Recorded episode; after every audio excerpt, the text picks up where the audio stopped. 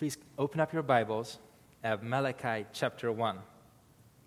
Malachi is the last book of your Old Testament. It's right before Matthew, so if you find Matthew, you can find Malachi as well. Malachi chapter 1. And as you turn to Malachi, I would like to uh, answer a question you might have in your head right away. Why are we in the Old Testament when a missionary is preaching? This might be a very good question because usually when you have a missionary coming to your church, you will find them go to Matthew 28 19 to 20 and stay there, which is wonderful. I love that passage. It reads as follows. I would like to read that to you because I cannot not read it. uh, I still want to go there. Matthew 28 in a second.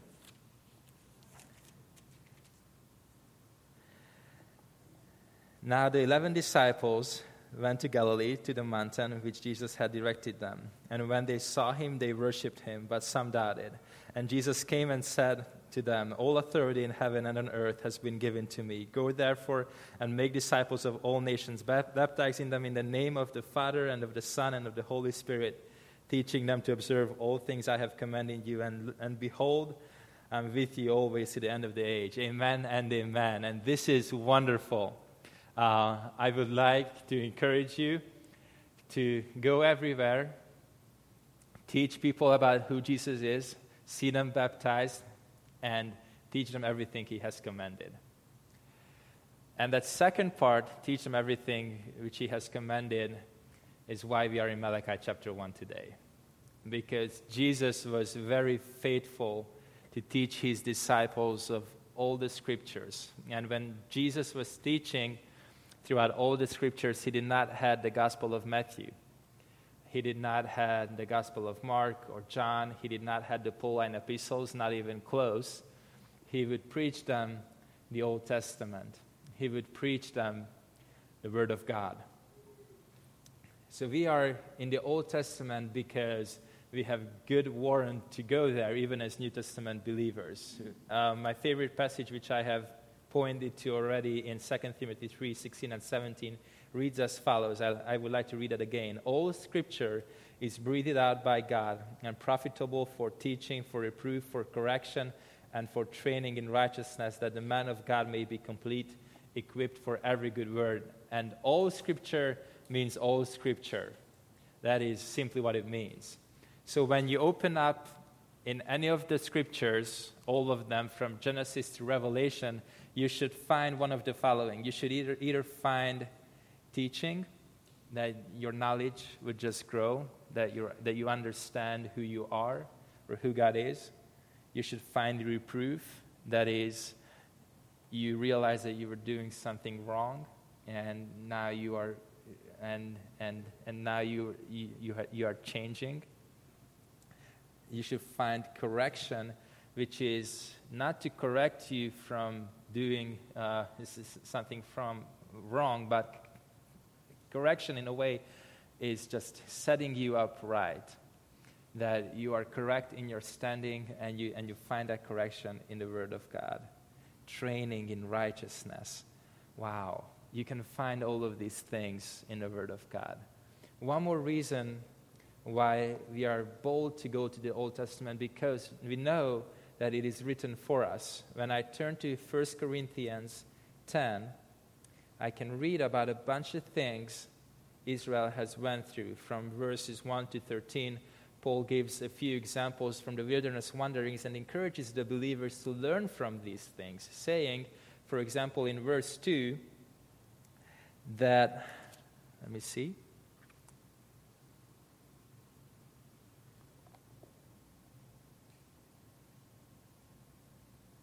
in verse, wait a second.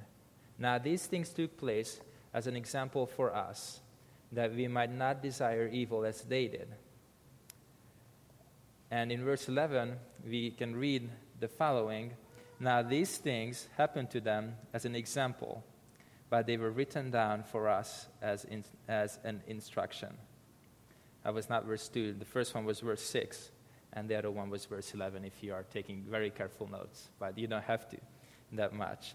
So we are looking at the Old Testament, we are, we are looking at the book of Malachi, and we expect to learn because it is written down for our instruction that we might know who God is, we might see Him as He is, and serve, uh, and serve Him well. Even in our title, we, we see this Know the Lord and Serve Him Well. I had a longer title, uh, Seeing God and Serving Him According to What We See in Him, but that just a mouthful. So, know the Lord, serve Him well. We are going to the Old Testament, we are going to the book of Malachi, or, or, or we can go to any of the minor prophets and we can put this same theme upon it know the Lord and serve Him well. If you want to know the Son, and if you would like to follow Him obediently, you need to know His Father. And, and, and that, this is why we have such a nice, thick Old Testament that we, that, that we might be able to go to it, we might be able to learn from it, not just the bad examples which God has unashamed, unashamedly put before us. He, he, he calls the nation of Israel the apple of his eye. He loves them very much, yet, he, yet he's not ashamed to, to show us their faults. And he is not ashamed to uh, show us how many times they have disobeyed, how many times they have turned against him, how many times they have complete, completely abandoned him and only a remnant was saved. Uh, God is not ashamed of that because he wants us to go, look to them, and learn and be encouraged and be edified and do all of these things. We have an amazing God who is able to do that. But before we jump into it, I think you are very well trained by Ken when, when you open up a new book, he will probably go to the historical background and, and just try to explain and, and help you understand what you're about to read. For the Israelites, it was easy to read all of these things because it was ingrained in their history. So they were able to pick up the book and then just read it. But it is, but it is our diligence and, and, and, and, and it is our task to go back in time and find where we are when we pick up the Bible. Uh, so we would not be misled, we would not misunderstand, but we would put it in, in a good context and, and then let it light up and then let it teach us. So the historical context is that the people have been in exile already. They have returned home under the leadership of, the, of their lead. He was not be able to call the king. He was acting like a king. His name is uh, Zerubbabel, and he and he returned home under the, and with the help of Ezra and with Nehemiah. In Ezra, we see how they are trying to rebuild a temple, and they stop for a while, and then all of a sudden they are able to complete the temple. And, uh, and then everyone is rejoicing, or mostly everyone. There are some people who are crying because they have seen the older temple, and they are like, oh no, this is such a small temple, and they are crying because it, they are sad. Other people are are crying because they are so happy. And we even read in Ezra that they were, they were confused what is happening right now. But we see that in Ezra that they have rebuilt the temple of God. And in the book of Nehemiah, we see that they have rebuilt the, the walls around the city of Jerusalem so that people can be a people again. They can be protected, they can grow, they can flourish, they can worship, they can live life in general. Nehemiah had a, had a huge burden. So the Lord was doing awesome things among the people. And not just among them and around them with the walls and with the buildings, but, but in their very hearts. The book of Malachi is written in the time frame of Nehemiah, when Nehemiah is gone. Uh, but before Nehemiah goes away, in Nehemiah 8, we read that, that, that the word of God was once again opened up for the people of God. They gather together. Nehemiah brings up Ezra the priest. They build a podium. He preaches. He reads. People explain because they don't understand the language anymore. And they cut to their heart and they stand there all day long. And God is doing something amazing through His word. People are responding and they are repenting. We read that the people were cut to the heart in Nehemiah 8. We read that the sacrificial system was restored and the people were excited and uh, to be obedient. They've even made official pronouncements about their decision to follow the Lord. They have made a proclamation like, like uh, your, your great, what is Declaration of Independence. Thank you. Thank you. I was, I was, uh, my, my mind just froze for a second. So they have made the same kind of a thing about this is what we are, this is what we are. We, the people of Israel, this is what we do. And, and they have signed it that we're going to restore proper worship of Yahweh. And we're going to give tithes. We're going to make sure that, that there's enough wood at the altar, that the fire might burn. These are the families who are going to bring it in. And they made plans and they were rejoicing all together in chapter 10.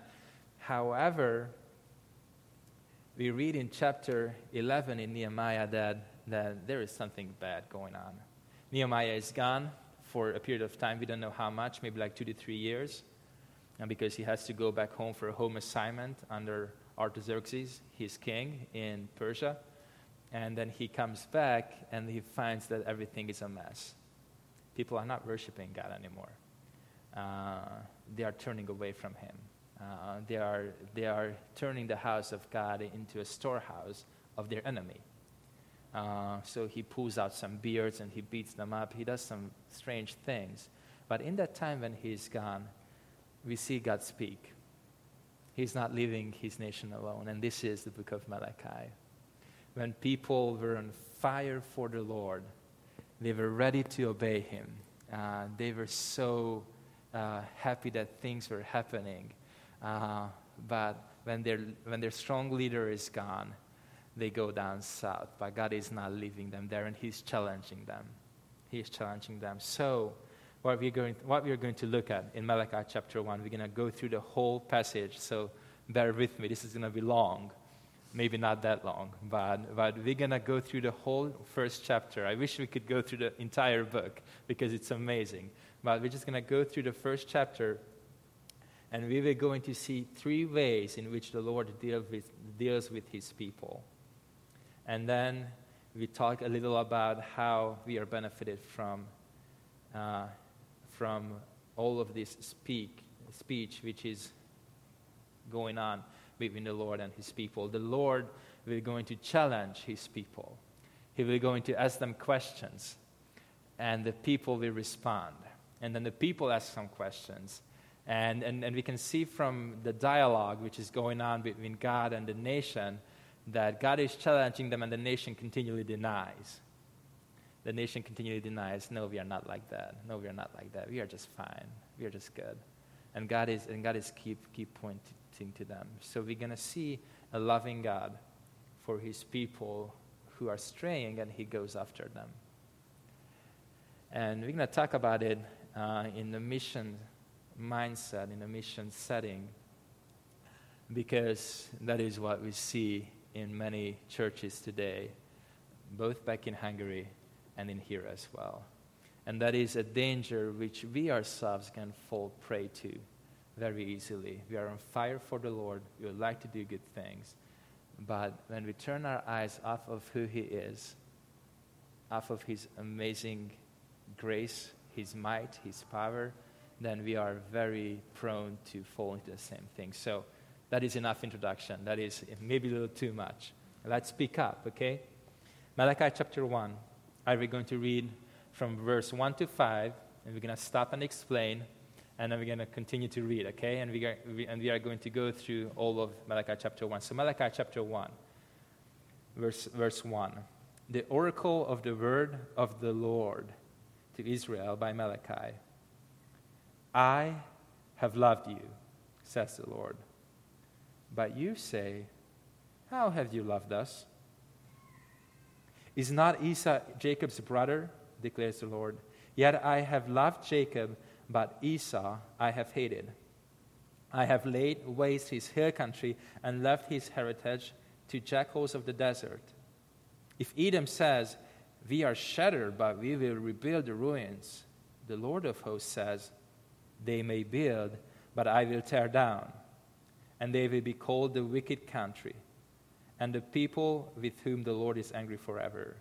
Your eyes shall see this, and you shall say, Great is the Lord beyond the border of Israel. At first, God, is, God calls out to the nation and reminds them of his love for them. That is our first uh, bullet point if, if, you are, if you're an outline person. God loves his people. Here is how their discussion goes God says, I love you. I have loved you. And the people say, No, you have not. How have you loved us? They respond, implied, No, you did not. And God says, Look at your history. Take out your books and look at your neighbor, who is just as bad as you are, yet you live and are rebuilt, but they, are, but they will never be rebuilt. And God continues, You can sure count on these things, and when they will happen, you will glorify me just as I ought to be glorified. The people were very quick to respond to God's affirmation of love for them. I have loved you, says the Lord. And then they say, How have you loved us? How have you loved us? God, you did not really love us. God, look around. Don't you see our small temple? Don't you see our small little wall? Don't you see that we, that we are without our governor? Nehemiah was here, he was awesome, but he's gone. Don't you see our enemies? How, how many there are and, and uh, how small of a people we are? Don't you see that more than 80% of us remained in the land of exile where they could have come back? Don't you see all these things, God? How can you say you loved us? How can you say you loved us when, when, when, when we are not who we are supposed to be? We are not a mighty and great nation. We are not restored to our full capacity. We are not, we are not inhabiting the land which you have promised us to inhabit. We do not even have a king rightfully over us. Uh, we do not have a Messiah. We do not have you back here with us. God, how can you say you loved us? And what God does to them is, is He just opens their eyes to His amazing, matchless grace by pointing to their neighbor, by pointing to Edom. Edom is the uh, offspring of Esau, and that's why God is saying, Look, Jacob I loved, Esau I hated. Don't you see how much I love you? Don't you see my particular grace for you being poured out? Don't you see that you are restored? Don't you see that your neighbor will never be restored? Don't you see my continued grace being poured out to you? And how do we look at all of that? Uh, how do we understand God in light of what He does with His nation? Remember, this is written down for our instruction in a sense, to put it in a very simple way, what God is doing in the first place as He tries to restore worship is that He points to His love. And His love is felt every time you take your right hand and you put it over here. When you feel that your heart is beating, you know that God is gracious. When you feel that your heart is beating, you know that, that God is merciful and He's loving. And why do I say that? because you are just as bad as your neighbor. And you are just as bad as, as a person who is going to die today in this community. Uh, at every heartbeat of yours, uh, someone is dropping down dead. Not in this community, but in the, but, but, in, but in the entire world. It's, it's insane to look at the numbers, how people die and, and, uh, and how people are, are, are, are being born. But for whatever reason, and not just for whatever reason, for God's grace and for God's mercy, your heart is still beating. His picture of Edom and of Israel is, is, is amazing. It's amazing. Edom and Israel were just as bad. And, then, and the enemy army came, they destroyed both of them, but yet there is mercy poured out on one, and there is mercy withheld from the other. God loves you. Your heart is beating, even though you know that you're a sinner and you deserve death. Uh, you read Romans chapter 1 and you find out that all of these things I, I used to be, yet God did not kill me. Though I knew that the things I do deserve death, God was still gracious and merciful to me. God loves you, He's worthy of your worship. But not only that, but God is uh, not satisfied with just pointing out His mercy and, and uh, gently calling you to please respond to my love for you. You know that I love you if you honestly assess yourself in light of my word. You know that you're still alive, you're not dropping down dead.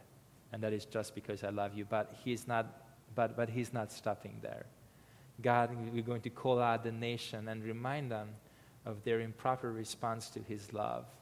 You see, God is pouring out His love continually towards you and towards your friends and neighbors, believers and unbelievers alike, until their heart is beating.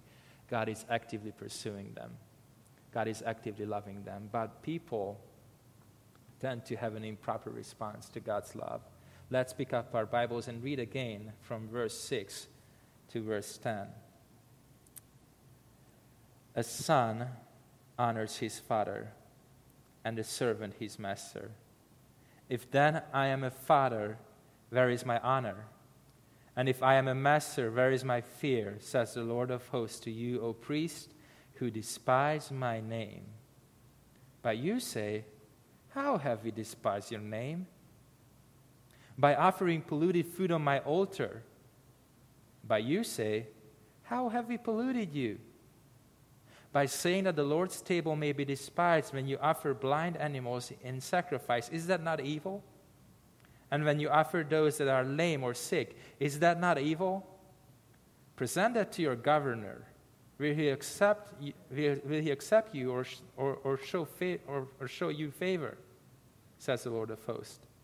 And now entreat the favor of God that he may be gracious to us, which with such a gift from your hand will he show you favor. Will he show favor to any of you, says the Lord of hosts? Oh, that there were one among you who would shut the doors, that you might not kindle fire on my altar in vain. I have no pleasure in you, says the Lord of hosts, and I will not accept an offering from your hand. Again, as we try to understand the discussion going on between God and with his nation, let us simplify it by saying, God is talking to his people saying, I am a father, I am a master. You should fear me and honor me, yet you despise my name. People respond, No, we, we do not despise your name. How have we despised? Again, implied, No, we, we are loving you. We are worshiping you. We are serving you. God points them out. You, you, you offer polluted food on my altar. You bring me things which are despised. And people again respond, No, we don't. What are you talking about? How? And God pulls back the curtain and, and he reveals them that he knows exactly what, what they are doing. He knows exactly their heart. He, he, he tells them, you're offering, you're offering the blind, the lame, and the sick animals. Try to give that to your governor as a gift. Will he take it? No, he will not. And then he has some very strong words for them. Oh, that one were, oh, that one were among you who would shut the doors. God is saying, Don't even come to my temple. Don't even sacrifice. I have no pleasure in you. I will not accept your offerings. Quite hard words, very hard words for the people who have just rebuilt the temple a few years ago. Maybe not that few, maybe 70, 80 years, depends on, on, uh, uh, on uh, how you count, but they have a temple. They have fire burning there, and they're bringing food. They are, they are, they're, they're bringing in their sacrifices. How can God speak to them like that when they are going to church every Sunday? Uh, when they are giving in the 10%? How, God, how can God speak to them like that? They were going up the temple every appointed time. They offered up their animals they were at church every Sunday kind of a people, but they did not trick the Lord. Their hearts were far from Him.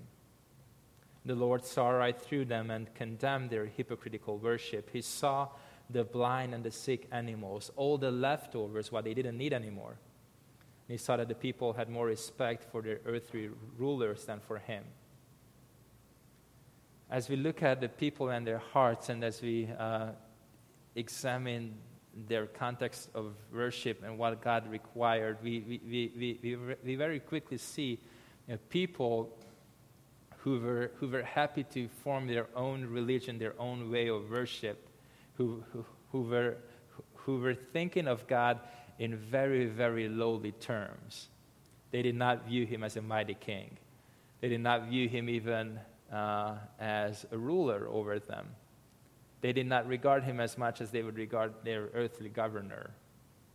They thought that God doesn't see. They had a very low view of God. But they still kind of worshiped him. They uh, still thought, well, it is good for us to be together. It is good for us to go to church. It is good for us to say that I'm a Yahweh believer. Uh, but they were very, very far from him. What is the heart of the people, and what is your heart towards God? When we read this about people, when we read God speaking so harshly with them, uh, do you recognize yourself? Or if not, and praise be to God, if not, if your heart is on fire for Him, and, and, and you are pleased to give Him beyond your capabilities, like we read about the church in, in Philippi and in Macedonia, who from their poverty, they're welled up and, and, and they give to the Lord and, and to His work uh, way beyond what they could bear, and God has blessed them in that. If you are at that point, if you're nothing like the Israelites, praise be to God. But I would like to bring this in front of you that it is possible for us to get used to this. It is possible for us to get used to just coming and doing our thing. And it is possible for us to lose sight of the God who sees. God saw them right where they were. He saw their hearts and they saw their view of Him. They were not regarding Him as much as their governor. Do you tend to bring to the Lord what you don't need anymore? Do you recognize Him as Lord of hosts? Do you fear Him more than you fear your earthly authorities? Uh, do you give Him your time, your energy, uh, your everything?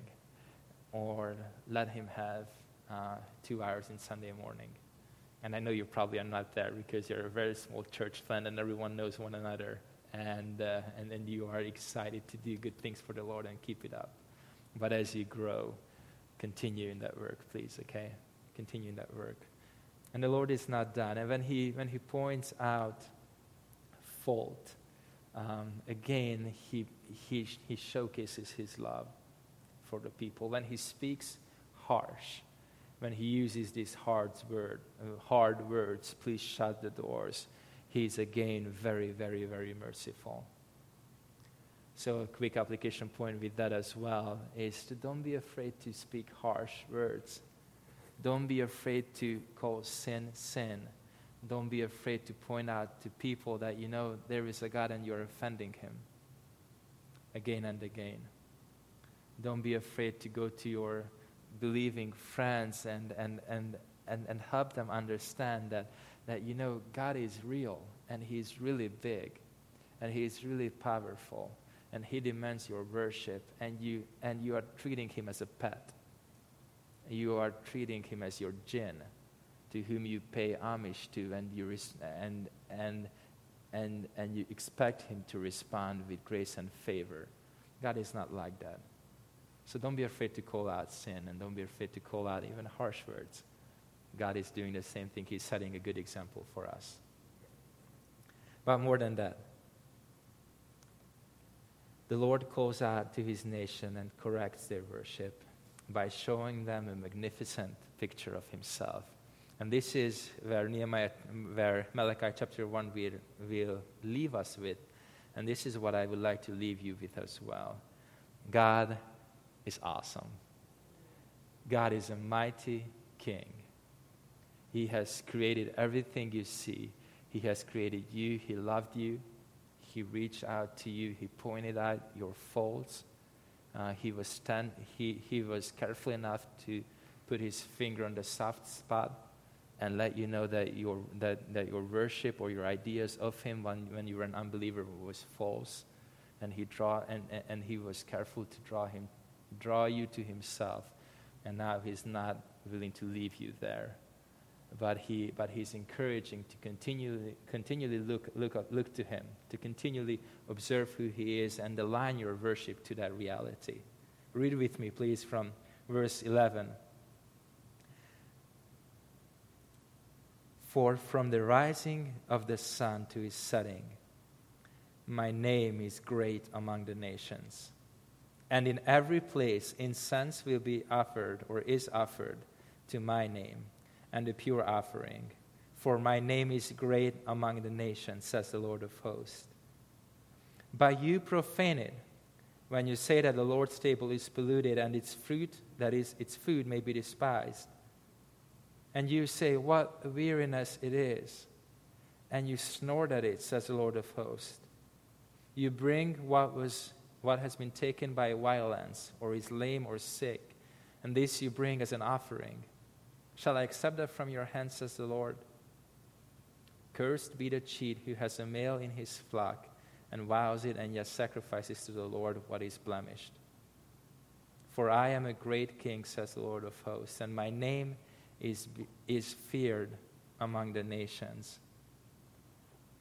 The, the dialogue between God and the nation switches to a monologue. A monologue. Forgive my accent. Uh, God is God is God is pressing down.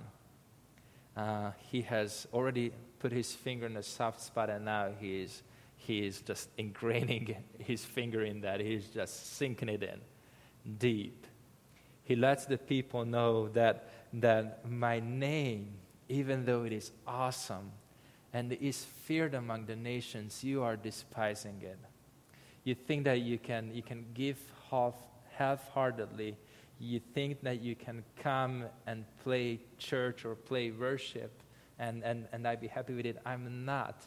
Please be ashamed and just look around. And in the time of Nehemiah, just in the time frame of the book of Esther, uh, and, and, and, and what happened before Esther with the time of Daniel, where God has showed his great and mighty, awesome power among the nations, where the rulers of those kingdoms proclaimed that everyone should fear the God of Daniel, who was rescued from the lion's den. And beforehand, everyone should fear the God of Shadrach, Meshach, and Abednego, whom God has rescued from the fire. When edict went out to all the world, you might have other gods, but you, but you better make sure that you fear the name of the Lord. Pagan kings were declaring to the world, fear God, fear Yahweh, not just your own, own little idol, but make sure you fear Yahweh.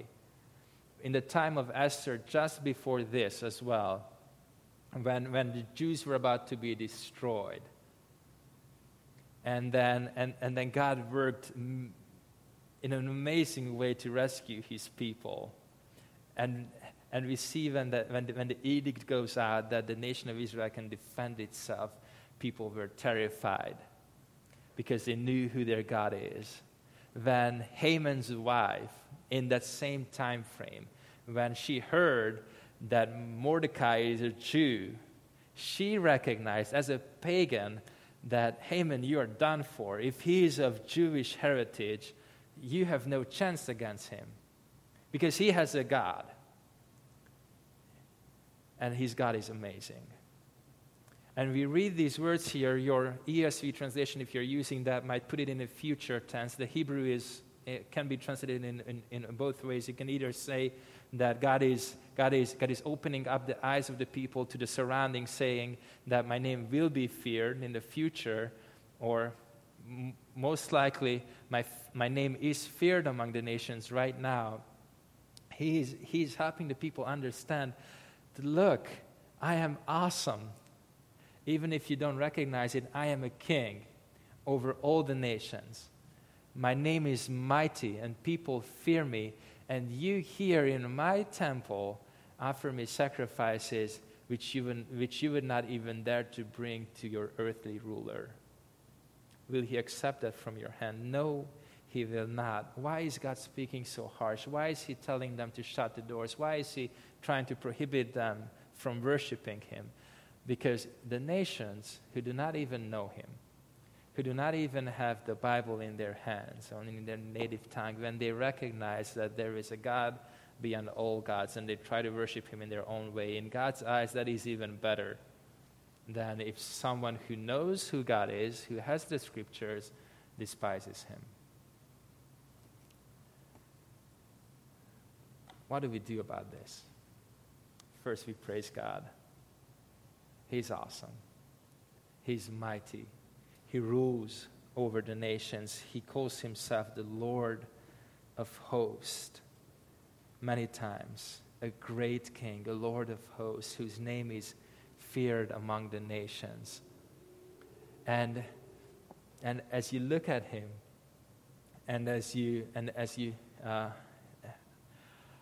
test your own heart before him, uh, I, I would highly, highly encourage you to, uh, to continually build a high view of God in your lives, uh, to continue to uh, uh, go back to this reality that God is a God of, of this entire world, that, that God is a God of hosts, a God of the nations, a God who, who is supposed to be feared or will be feared uh, when he comes back. That is my God. He's a mighty God. He's a mighty king. And I should look at him that way. And then that should drive me to pore over his word. If a king speaks, if your president speaks, whether you like it or not, uh, you, you will obey. If the policeman speaks, um, you, have, uh, you will obey. Or, or you don't, and you will have consequences uh, when the judge speaks in the courtroom, you better humble yourself and show your best demeanor that he might not sentence you to 10 years but only five. When the, when the God, when the God of gods, the King of kings, the mighty God speaks, pay careful attention to it. And only if the nation of Israel would have recognized that the Lord of hosts, whose name should be feared among the nations, have spoken, and I can understand him if they would have just read the book of Leviticus and they would have done things in a way God prescribed, and they would have read the book of Deuteronomy and they would see how, how God has been faithful to his promises and curses to them, then all of this discussion would have not had to take place. Uh, because the knowledge of the Lord as a great and awesome king, would have set their hearts right, would have, uh, would have set their minds right. And I would like to encourage you with that. Know the Lord, read His word, understand His, his, his jealousy for His own name's sake, and worship Him accordingly, and encourage people in the same vein. Pore over His word over and over again. Get to know this book, get to know your God, and worship Him. So when He comes, or when you go to Him, and you might be able to stand before Him with joy, and He might be able to say to you, Well done, good and faithful servant. And that amazing, awesome King whom you see better and better day by day. Uh, is the same and awesome King what the nations need as well. So when we talk about missions again, uh, you see that the day is coming, if we take the future tense, when all the nations will going to worship him. Uh, let's see more of the nations worship him uh, because he's worthy. He's worthy. Great and awesome King we have. So let's pray and we are going to sing, I think, uh, one more song after that. But as we pray and as we sing, and as you come back next week and the week after that, as you are home opening up your text and diving in to learn about your awesome God, keep these things in mind that you do have an awesome God to serve, that you do have an awesome King to serve, and He deserves you. He deserves me as well. That's why we are going home. Uh, he deserves my time, my life, my energy, my kids, my everything. And He deserves just as much of you. Uh, so give it to Him. Give it to Him. Okay. Dear Heavenly Father, we need you. Oh, how much we need to see you. We need to see you high and lifted up. We need to see you as a God who sees, a God who knows our hearts uh, when we give and when we don't, who knows our attitude, who knows our, our everything. Oh, please help us to see you as you are. Please help us to know you as you ought to be known. That our hearts might continually transform, that our ways might continually be amended to your ways, that when you speak, we might tremble at your word, that we might know you, that we might love you, and we might serve you. Uh, please help us not to despise your name. Please help us to worship in truth and in spirit, that you might not say harsh words to us like, please shut the doors because I hate your worship. But you might take delight in the songs of your children, that you might take delight in the time and the energy which we offer up to you. You are worthy of it all. Please help us do that, and please help us in our efforts to open up the eyes of the unbelieving world around us, that they might see you, that they might recognize your love for them, that you are still loving them even to this day, when their hearts are beating, though they are rebellious enemies of yours. Please help us, O oh God, in everything we do that our words, my action, uh, our, our actions, our everything might be glorifying to you. You are worthy of it all. Thank you so much for this time. May you use your word to continually encourage us throughout the day, throughout the week. Amen.